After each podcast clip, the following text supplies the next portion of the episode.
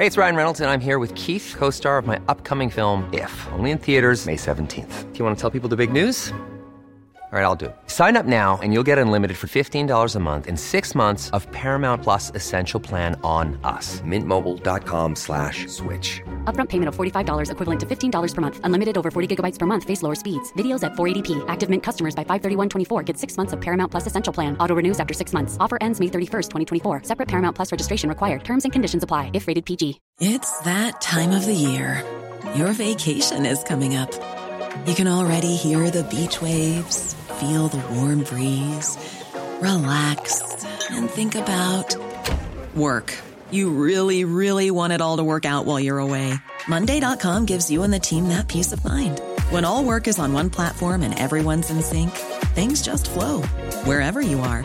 Tap the banner to go to Monday.com.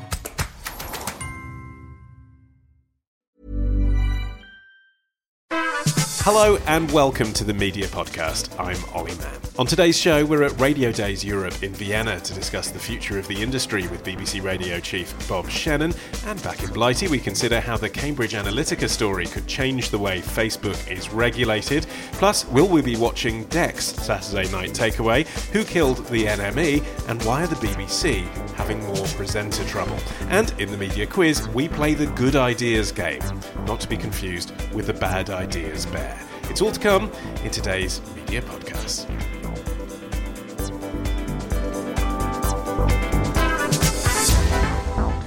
And joining me today, former journalist and TV exec, now director of broadcasting at City University, Liz Howell. But Liz, not for much longer. No, no, I'm retiring in effect next week, and it's really quite a frightening thought. I've been in the industry for 45 years, lots of ups and downs, but you know, it's a great place to be.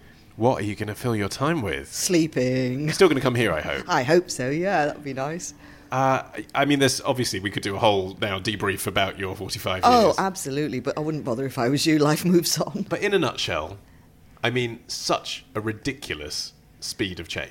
Absolutely, but you say that, but the basic things remain the same. You know, the reporting, the interest, the people's stories, the platforms change and the technology changes, but the basic nosiness about other people—that's always going to be the same. Well, someone who's always nosy is Alex Hudson, deputy editor of Metro.co.uk. And Alex, as if it wasn't obvious from your haircut alone, um, you've just been at South by Southwest.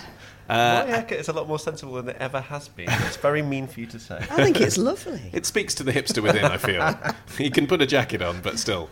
Uh, how was South by Southwest? Tiring. I got back on Tuesday morning and I'm still on US time, but it was brilliant. And I've never seen a bigger crowd for a politician. Like Sadiq Khan went in, he was followed around, he was mobbed by people. Sort of people Sadiq trying, Khan? Sadiq Khan, everyone was trying to hug him. I thought you were going to um, say Bernie Sanders. No, like it, it was it was madness. It was complete and utter madness. He was followed around like this sort of deity that I, I've never seen in British politics, and I think the Americans have just taken to him. What, what do people in Austin like about Sadiq Khan? Um, I think the fact that he's a little bit different to the sort of American normal of what you get in politics. It helps that he's a Muslim. It helps that he's from London. It, it, he has that perfect storm, particularly in Austin, particularly to that South by crowd. He is very appealing to that that sort of person. Liz, this is the kind of event you can go to now you have more time on your Absolutely, sounds fascinating. I can see why it works. He's completely different and quite exciting. Big themes from South by? Um, I think the big theme was that there wasn't any big themes. Uh, the second thing is that the That's social- what you'd say if you'd spent the whole time drinking, though. I, depressingly, I didn't even get drunk. Um, the the social networks finally taking responsibility. AI was a huge thing, but we're expecting that in the coming years, um, and that there wasn't that one breakthrough. All of the sort of startups that we met, there wasn't that one thing. Twitter, I think, was ten or eleven years ago. There wasn't that sort of app where you're just like, wow, that's going to take over the world. Hmm, okay, well, if anyone can get me free tickets to go, I'd love to go with this show one time. very subtle. Uh, yeah, thank. I thought I delivered that in a very discreet way. Uh, right, let's start our news stories this time with the BBC. And freelance presenters there have accused the Beeb of forcing them to form companies and work as freelancers, leaving them with big tax bills. Uh, Liz, what happened here? Well, I think it was in a lot of industries. This is what happened in that if you were employing, say, what we might call talent as talent, you, they were encouraged to be on what we used to call Schedule D, which meant that the, the presenters or whoever they were formed their own companies or acted as freelance operatives and therefore could deduct a lot of tax. Um, what really this leads to is that they're supposed to be able to replicate themselves. So, for example, if it's Liz Howell, great star, um, goes on Schedule D and is a company, if Liz Howell is ill, she has to send another Liz Howell. You, you've got to be able to replicate your work. And HMRC have become an awful, an awful lot stricter about this. And it's in education as well with lecturers and things like that.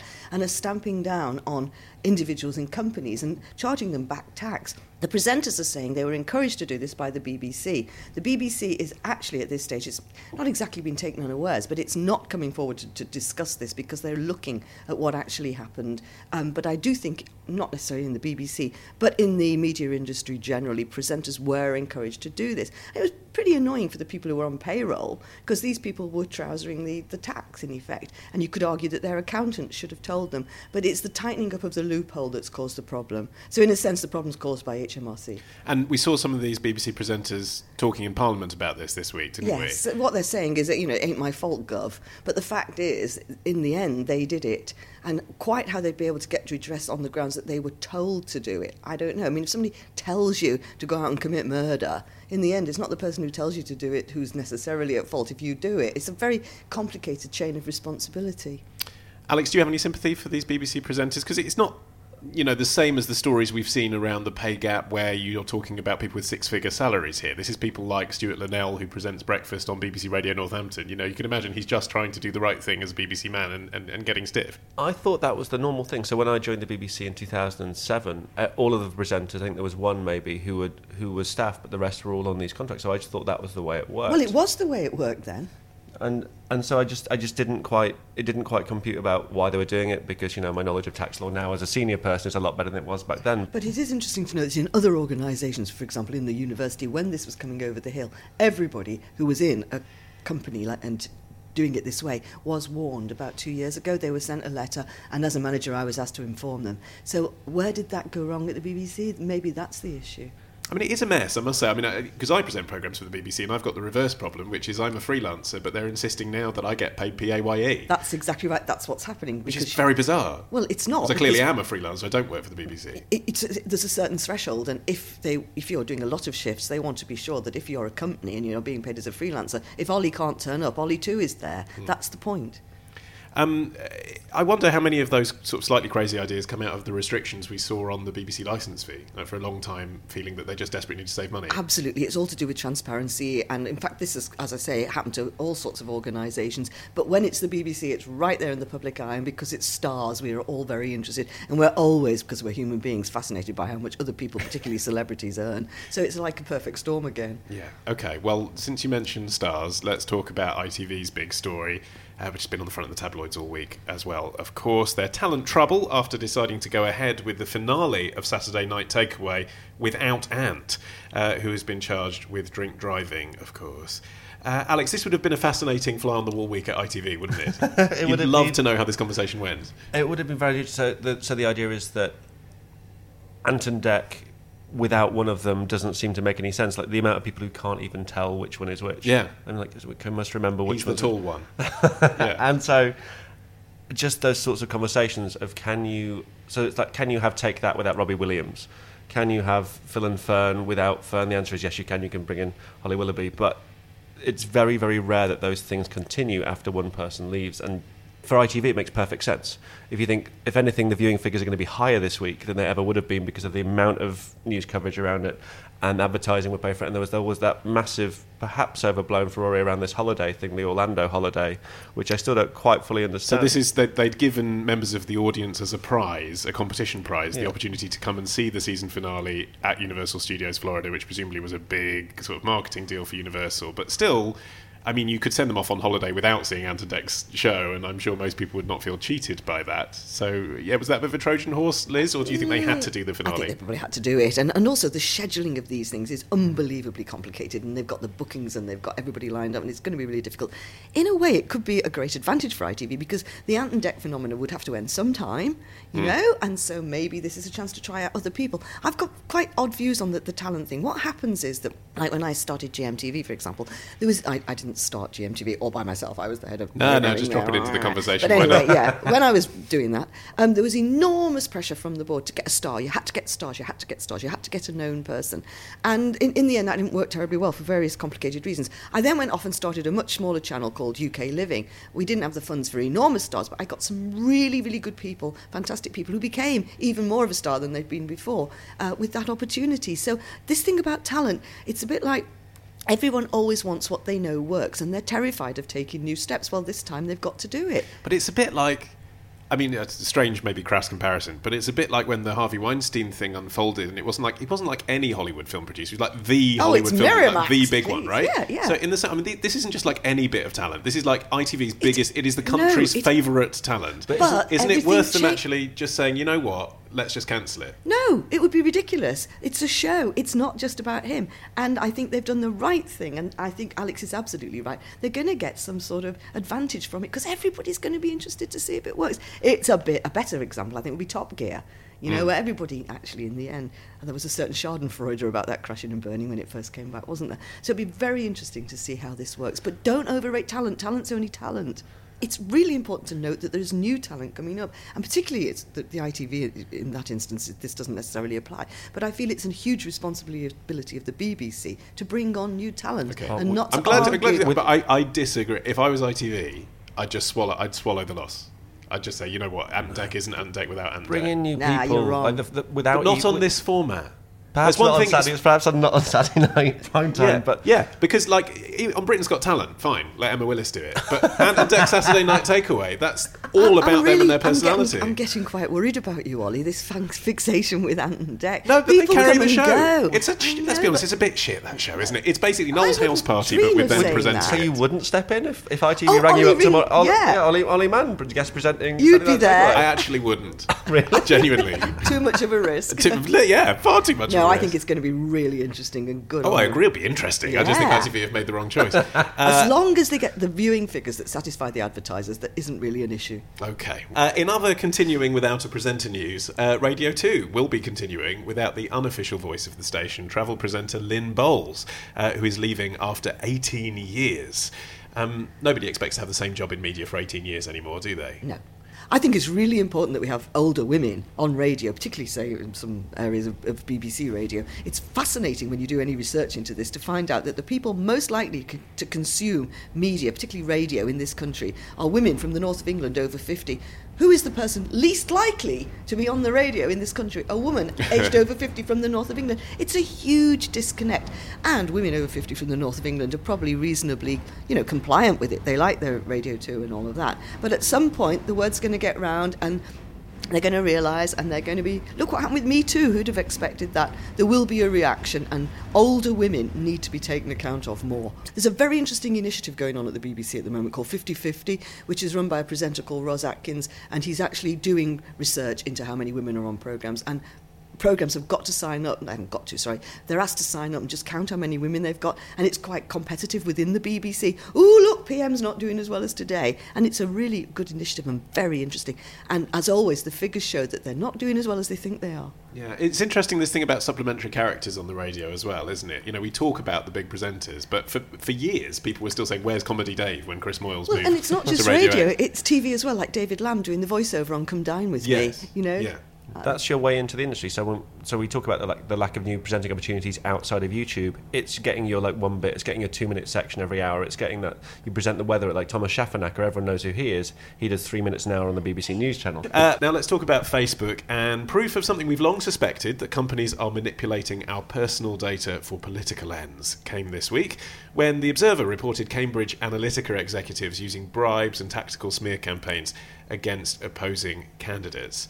Um, Liz, how big a scoop was this for the Guardian as a as a news group, and I guess to a lesser extent Channel Four and the New York Times. I think it's an well? amazing scoop. I mean, in- in a funny sort of way, Alex and I were talking about this earlier and saying, well, you know, they would, wouldn't they? And we're not that surprised. You know. But actually, the outing of it, the fact that it's now in the, you know, in the in the chatter sphere, it's really, really important. And I think that Facebook is going to have to really take account of this. I mean, when all that money is wiped off their share price, that's what really hurts. And it's something is going to have to be done. It's it's one of the most fascinating stories I think in the last year two years. Really interesting. And how, Alex, how does Facebook's defence stack up? Which is that they did do something, they did it years ago, um, and so there's nothing to see here now. Until yesterday, it didn't really stack up to much. The whole point was that Zuckerberg was silent and most of Facebook was silent. They've come out sort of yesterday and today and really started trying to own that conversation badly.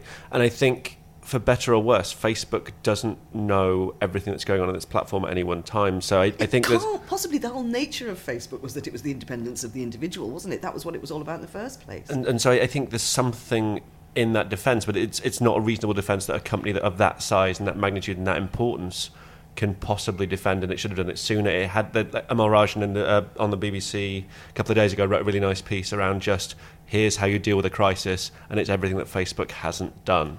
I mean, I, I don't do Facebook and I don't do Twitter, and it's not because I'm a dinosaur, even if I am a dinosaur. It's because I've absolutely decided I don't want my details out there. I really don't want that. I don't want people But, but looking most at of the I public eat. clearly don't feel like that, Absolutely, do but things can change. Well, will they? I mean, that's the big question, isn't it? Because it's what, yes, it is part of the national conversation, sort of, but I still wonder how much that's being dominated by people who are already interested in news and media and politics. What the general sort of man and woman in the street, aren't they happy exchanging their data for a free service they like? I, th- so perhaps the reason that it's such a big scoop is that people didn't realise it went to this extent. and So- it, or that it was political. I don't think they mind their data if it's about buying cashmere jumpers or something, to be perfectly honest. But if it's about putting somebody in power, then that's a different So story. It's the power of that scoop. It's a case of everyone knew that sort of like ephemerally that this was the case, but no one knew to the extent and to the level it was. And I Have think you seen anything that surprised you? No, not even for a second have I seen anything that I didn't already know. And you, you're on Facebook. I am we're, on we're Fa- friends, I, I, I'm, should say, in the interests of uh, clarity. I think there was things about Cambridge Analytica that we didn't know. For example, the honey trap issue with the uh, the Ukrainian women that were sent to uh, and uh, the tempting of politicians and so on. But I, I think, and also, so there wasn't that much new there. And I think in May, when GDPR legislation is, and I need to not be boring about this, I've given I've given lectures about this, and I got told off for being too dry. Um, when it comes in, you you own a lot more of your own data anyway. So in the EU, at least, and Facebook will have to address this in May. You can you own that data, and every every company you give your data to, you have they have to make reasonable grounds to delete it if you ask them to, But and that's a huge me- change in, in legislation. But you have to ask them to. So stuff that's been compiled prior to this May, I'm quite confused about whether or not that's going to be allowed to be used. Um, So we're you let still them have- working through that, but it's, it's any any data. The chances are that we'll delete all the data and start again. Yeah. Because we'll, we'll have we'll have to have com- direct clicker box of every bit of data that we're accessing of any person and on any third from any third party sites. Uh, and it sounded like a real pain having to do this when this happened. You thought, oh, why are we doing this? And now I think it's absolutely vital, really But- important. But we know there's a problem with fake news, and obviously it's a That- problem mm. with things looking like information that aren't. But if the political campaigning that people are seeing is legal, as in it is, it's not paid for in rubles, but it, it, you know it is actually legal. It's just that it's targeted against people based on their interests. Why is that a pro- if political advertising is allowed to exist? Why shouldn't the Conservatives and the Liberal Democrats target me Because based on it's- things that I've said in other posts? UK, it's I think it's fine because it's, it's clearly labelled, you know, paid for by X, paid for by Y, and as long as it's clearly labelled, so the same as all of our adverts on our site, mm. they they all say like advertising on them. It's, it's clear that it's an advert, and if it's said paid for by X, if it's if it's a party political thing, that's absolutely fine. And I think it's clever that they're using data to target the people, the sort Okay, of so swing what's the voters. problem then? What's the it's thing? it's the videos that. You know, seventeen things, and the listicles, and the, and the sort of stuff that is is not clearly labelled as being an advert. It just looks like it's a viral video, or it's factually incorrect. if it really is the case that uh, you know a Romanian family in Salford have 17 kids and they're all on benefits, if that really is a true story and it's reported by the Daily Mail and it's one of those mad stories that's you know clearly the exception to the rule, but like, it goes viral, but it is factually true. Is there a problem with UKIP paying to have that story distributed to my Facebook feed? The, the problem for me is the sheer enormous scale of this, the, the fact that it's millions of people's data and it's being processed in a way that's going to sway public opinion in the way that those stories aren't.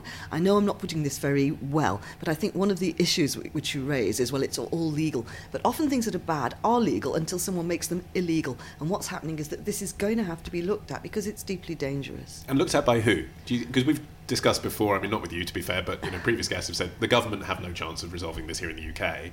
But now the senators are involved in Washington as well, and the EU too. Do you think It could governments be could? the, the global. It could be global regulation or global um, legislation, and that in itself is going to be absolutely That would be amazing. as well. Like tran- transnationalism and the actual meaningful global policy would be a huge step change and would be a wonderful thing for global politics, the global economy. But the likelihood of that happening is sadly very limited.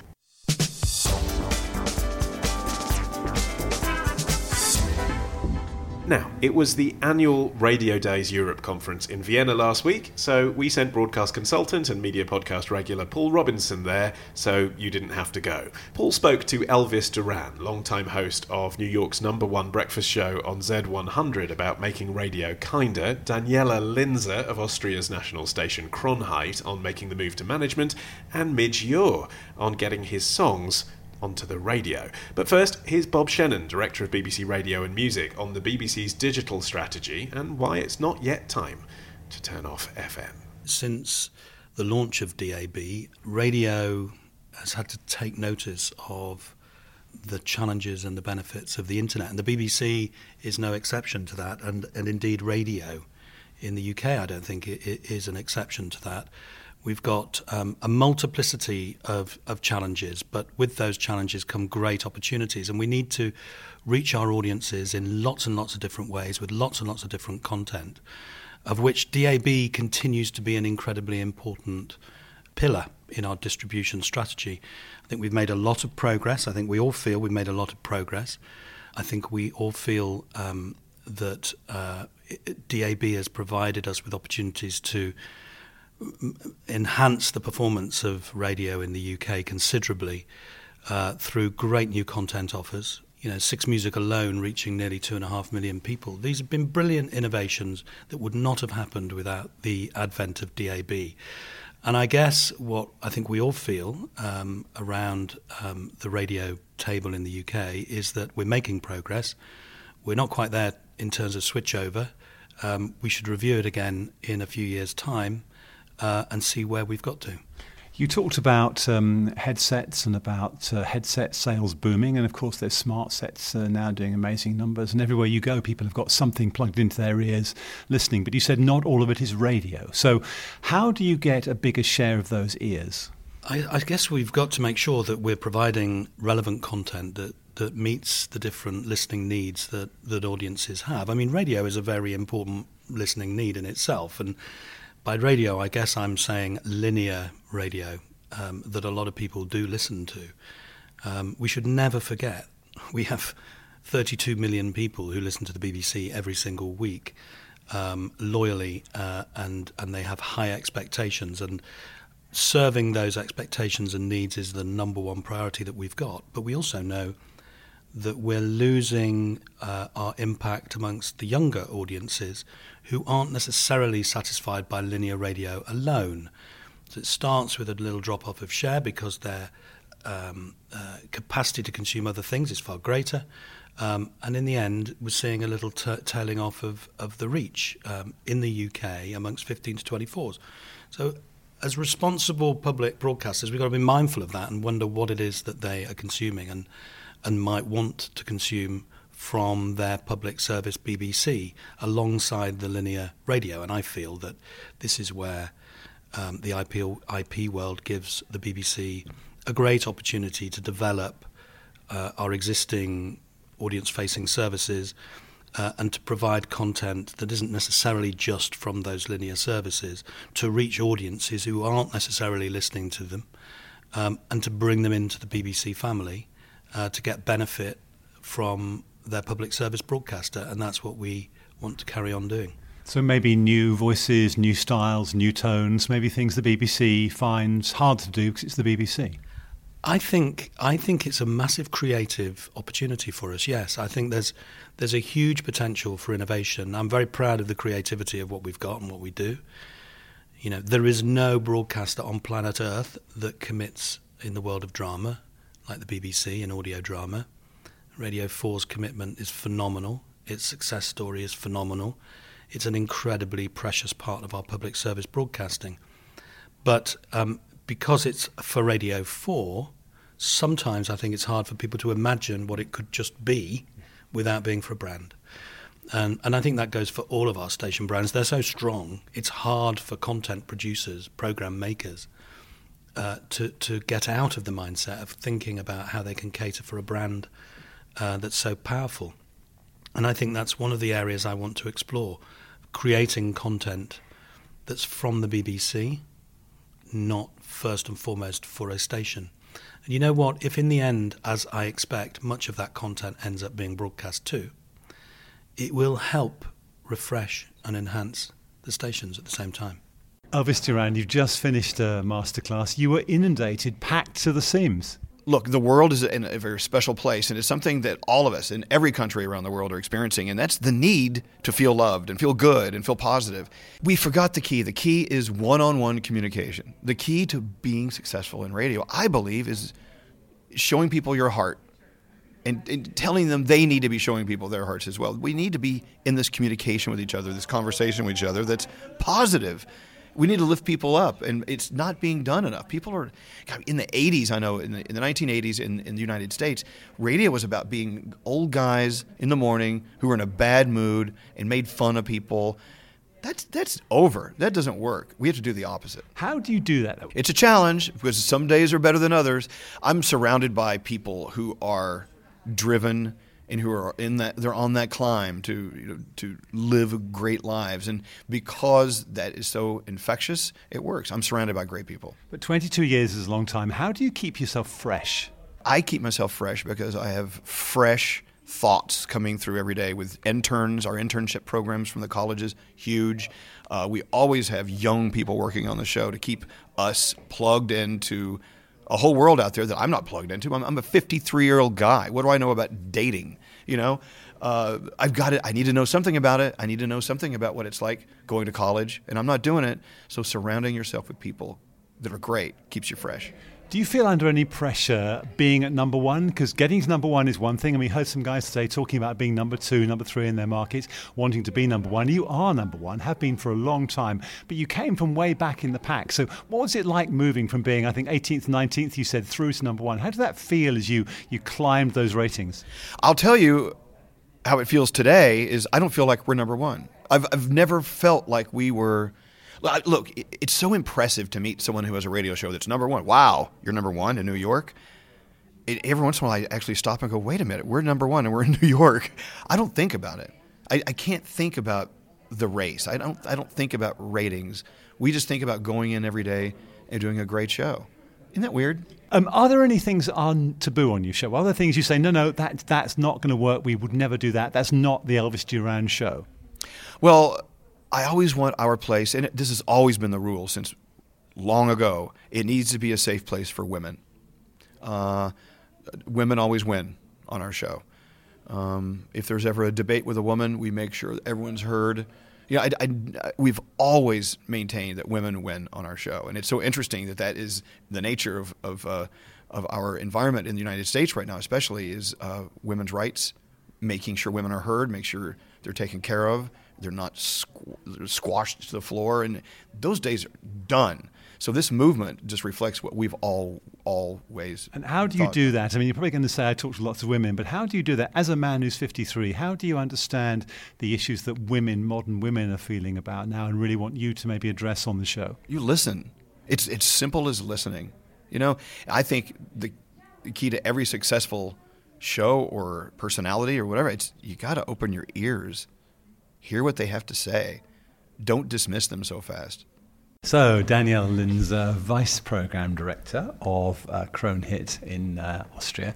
First of all, um, what's your impression of Radio Days? What I, as women in radio, like very much, of course, is that there are really a lot of special sessions, also targeted to women to encourage uh, female talent, female hosts.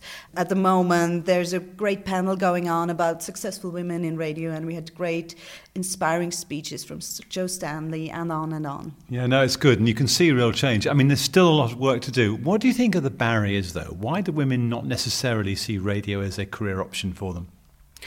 I think they do, but I think it's the same everywhere. You you start out, um, but uh, maybe in the past we have been lacking this this really good role models that show that it's possible to make a career in radio and have a family and be successful and develop your talent and just to have the guts to do it I think uh, I that's. think it's harder for women than you're saying because you've got so many more things to balance. Of course, it's hard if you balance a, f- a family and your job, not only in radio, in general. Men are parents too, of course. Of course, yeah.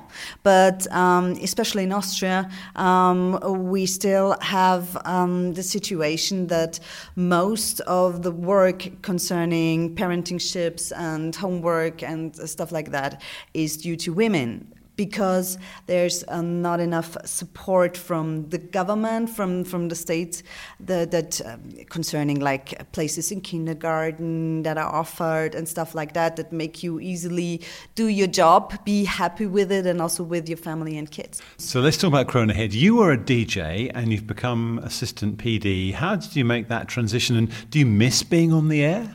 Well, I've been, um, I started out my career at a local station in Vienna, and I had, um, had the opportunity and the luck to bring two stations to life. I was part of the, the, the pioneers of um, broadcasting in commercial radio at the station 886 in Vienna. And after two years, we moved on and had the opportunity to start the first national commercial broadcasting station, Kronehit, and and that is, I'm very proud of her. I'm, I'm very thankful for. And then I did the morning show for 15 years on Kronehit. 15 years yeah, is a 15 long years, time, Yeah. yeah. I had an interruption when my son was born. Yeah. So I had a year off and got a taste of what's it like not to stand in the studio and being on the air at five o'clock in the morning. And to be really honest, I kind of Quite liked being uh, in the yeah. office. Yeah, well, but then I got back and did another year, and then my PD gave me the opportunity to step up and, and work with him. And for me, it was like the the the, the next genuine step because I did um, an MBA in media management, and um, yeah. Uh, I, wa- I don't want to screw up then. I want to learn first and um, make my, how do you put it? Um, um, das Lehrgeld zahlen. So I want to pay my, my. Pay your dues? Yeah, my dues. Say it again in German. I love that. mein Lehrgeld zahlen. That sounds great. sounds so much better. yeah, and, and then we'll see what the future brings.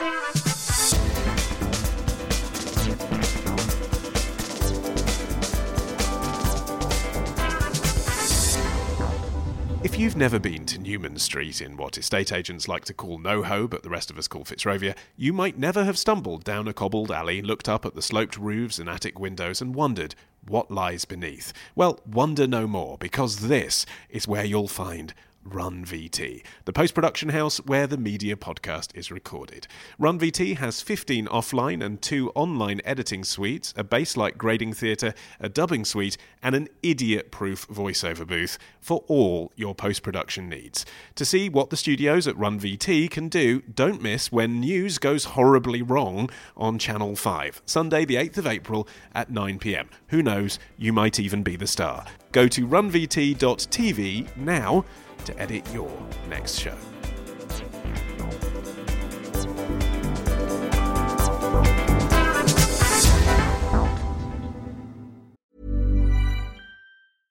Small details are big surfaces. Tight corners are odd shapes.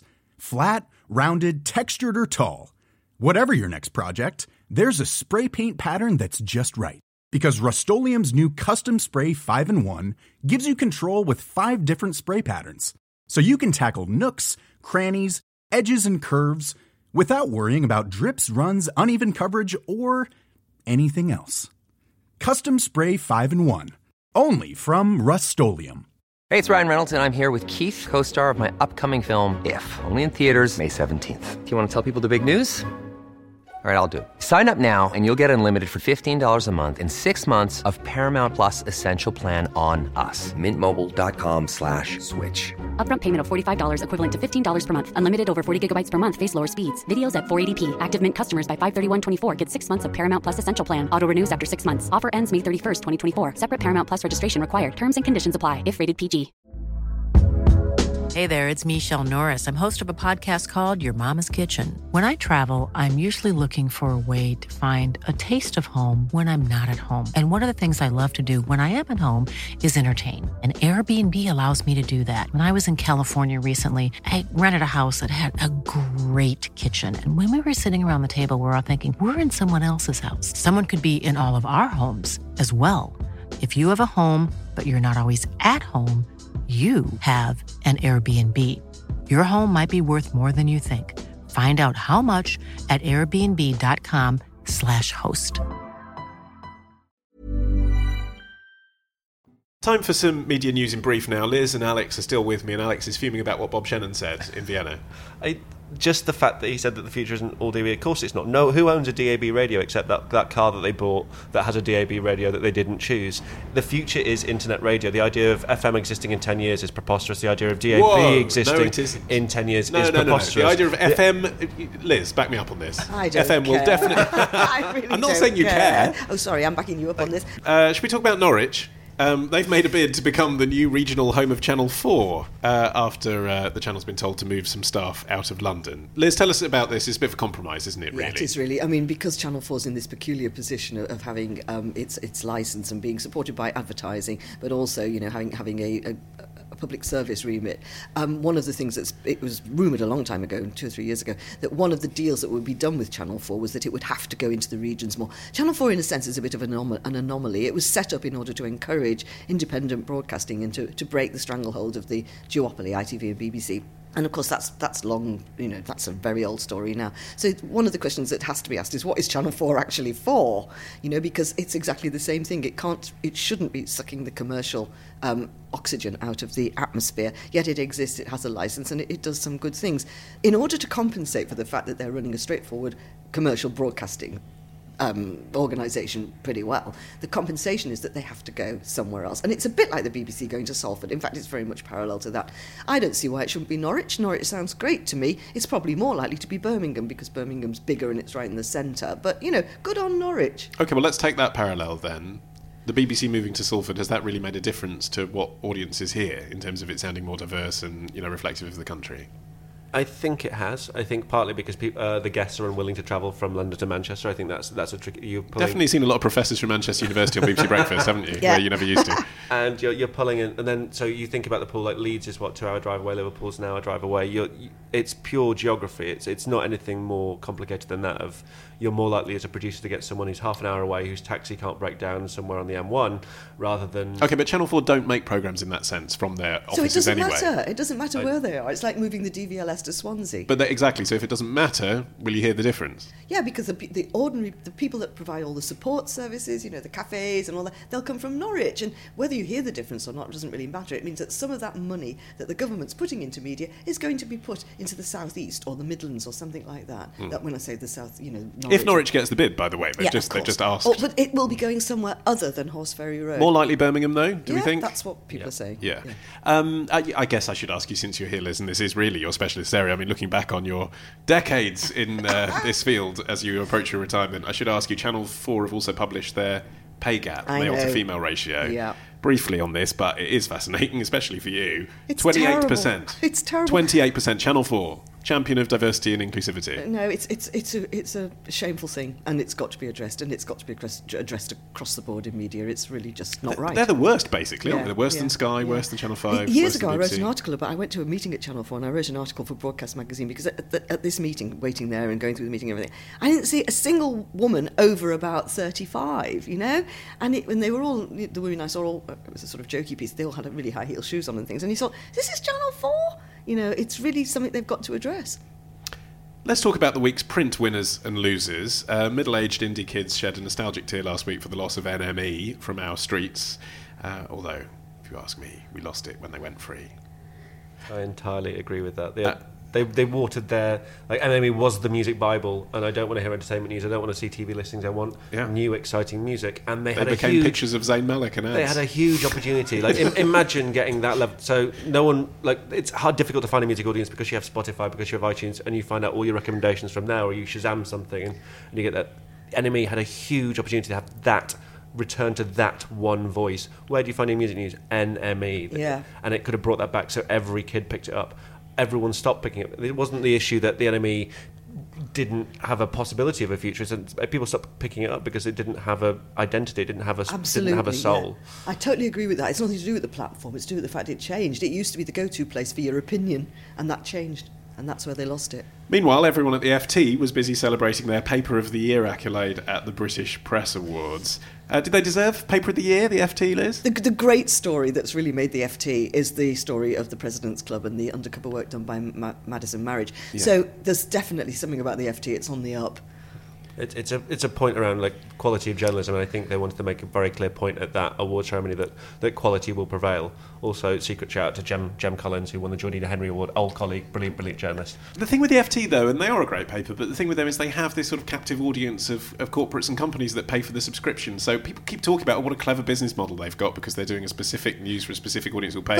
yeah, but they're- always had that. They're still very they're brave. unique in that way. They're very brave. They've is got it, all is the- it brave to, to make good stuff when you've got the money to do it? No, it's brave to take on your potential advertisers and supporters by going to something like the President's Club. And it, there are other stories bubbling at the FT, which I'm not possibly at liberty to say, but they are they are tackling investigative journalism in the finance area, and that's a very brave thing to do. I know that that's 2018 and the award was for last year, but it's a zeitgeist that's going through the FT. Yeah, so like compare that to NME that we were just talking about. So you have this guaranteed distribution model of however many million copies they publish. Okay, is it is it brave? Would it be brave for um, NME to actually still just report hard music news? Absolutely, they, they took the easy option of just trying to be time out light. And whereas the FT have that subscription model, they have the opportunity to do something really difficult. Like those stories take months and months and months to stand up. That's and it's good, proper, thorough, old school journalism. That's a hard decision to make, even with the business model, to keep doing that.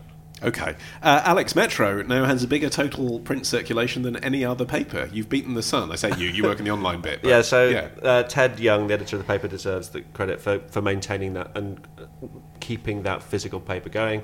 Uh, Metro.co.uk now is, of course, the quickest growing news site in the UK, which will humble brag around. It's not a humble brag, that's just a brag, isn't it? that is just a brag. and, and to You be, can't have a humble To be brag. clear, the Mail Online's still ahead of you, though. That's what you're chasing, isn't it? Um, we're, I don't think we have the same model at the moment to, to chase what 220 million uh, monthly unique users, but we're quick is quickly growing, which is exciting. I think it's about value for audiences, all that sort of stuff. But the paper, the paper itself is maintaining its audience. So well, well, absolutely well done to Ted Young and all of his team. And again, if I was to ask the straightforward question about business models regarding that, isn't that easier to do when you're a free sheet? Um, to maintain circulation, absolutely. To beat but- the Sun that people have to pay for? Uh, yes, but also it's making people read that paper. And so what Ted has, Ted has done is spent a lot of time just firming up that. So if you pick up a paper one day you'll see a certain thing every week, it's about that sort of appointment viewing, which digital always struggles with. And the Metro has spent a long time and a lot of effort, a lot of money, making sure that there are those appointment sections in that paper that you know, pick it up on Wednesday, you'll see this, pick it up on a Friday, you'll see this, and people continue to do that. And that's much to Metro's credit. Actually, Liz, for London commuters, I would say if you think back 10 years ago when we had that weird phony war, London Lite and the London paper, uh, I'd say both Metro and the Evening Standard are better quality now than they used to be. I would agree, particularly with regards to Metro. I, I, as you say, you pick it up, you get what's on the tin, you know what's going to be in there, and it's also really clever at doing things about ordinary people, like you know the girl you met on the tube or whatever. I love that stuff. Sorry, I really do. You're the person who reads that. I am. I'm always hoping to be the girl on the tube, but it never happens. we get emails about that all the time, even even to us. Like people email in, like hunting for people, even away from that section. So we we, we, we try and help them out wherever we can. It's brilliant. Are you the person who reads the society stories in the Standard as well? Well, I always just wondered who those were for. sometimes. No, no, I'm- that is Seriously, not me, I have to say. Some guy's cousin went to a party. Give a shit. Anyway, uh, there's just time for our media quiz. Uh, this week it's about good ideas, shamelessly harvested from a session at Radio Days Europe. Uh, so buzz in with your name when you know the answer. Liz, you will say. Buzz. And Alex, you will say. Alex. Uh, here's question one. Where do good ideas happen, according to presenter Jo Stanley, former breakfast host at Melbourne's Gold 104.3? Alex Norwich. Alex. Uh, At the water cooler. No. Uh, great ideas happen in the shower or on a run or shopping or on the toilet, she said. Or all at once? No, I don't think so. Uh, here's question number two. Question. It's all still to play for. Uh, who should not be writing your tweets, according to Mediapod regular Steve Ackerman, Buzz, MD Buzz, of something Buzz, else? the Yes, runner, Liz. the runner or the intern. Yes, I'll let you have that. Yes, he said, don't let the intern write dodgy social posts because you don't have the time. They should be crafted. You're fighting a battle for eyes and ears. Uh, sage advice, I feel. Here's question three. What does Stax Williams from Z100 New York think should reflect your audience? Is what it- should Liz Bu- buzzing with your name if you know the answer? Oh, Buzz. No, Liz. Oh, Liz. Yes. Sorry, it's not the Jingles one, is it? It is, yes. Well done. Liz has won the competition as she Have I? approaches her retirement. Oh, my Um, goodness. the answer was jingles. Uh, Stack says the voices who sell your station should sound like your audience, and the tools you use to build station sound should mimic the tools your playlisted artists use. Which sort of makes sense, doesn't it? I Oh, guess. I'm so chuffed. Does this make me a hipster? Uh, Makes you better at quizzes than me. which is kind of cool. Uh, Liz, congratulations to you. Commiserations, Alex Hudson. Uh, if you like what we're up to here on the Media Pod and you enjoy the feeling of giving money to people who desperately need it, then consider taking out a voluntary subscription. Head to themediapodcast.com slash donate and select an amount to keep us going all year round.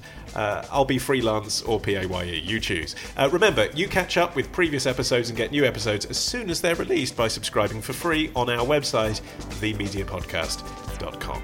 I've been Olly Mann, the producer Rebecca Grisedale Sherry. The Media Podcast is a PPM production. Until next time, bye bye.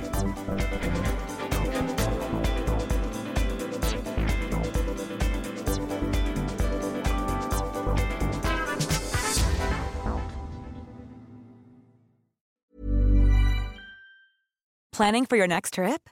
Elevate your travel style with Quince. Quince has all the jet setting essentials you'll want for your next getaway, like European linen, premium luggage options, buttery soft Italian leather bags, and so much more. And is all priced at 50 to 80% less than similar brands. Plus, Quince only works with factories that use safe and ethical manufacturing practices. Pack your bags with high-quality essentials you'll be wearing for vacations to come with Quince. Go to quince.com slash pack for free shipping and 365-day returns. When you need mealtime inspiration, it's worth shopping Kroger, where you'll find over 30,000 mouthwatering choices that excite your inner foodie. And no matter what tasty choice you make, you'll enjoy our everyday low prices, plus extra ways to save, like digital coupons worth over $600 each week. You can also save up to $1 off per gallon at the pump with fuel points. More savings and more inspiring flavors make shopping Kroger worth it every time. Kroger, fresh for everyone. Fuel restrictions apply.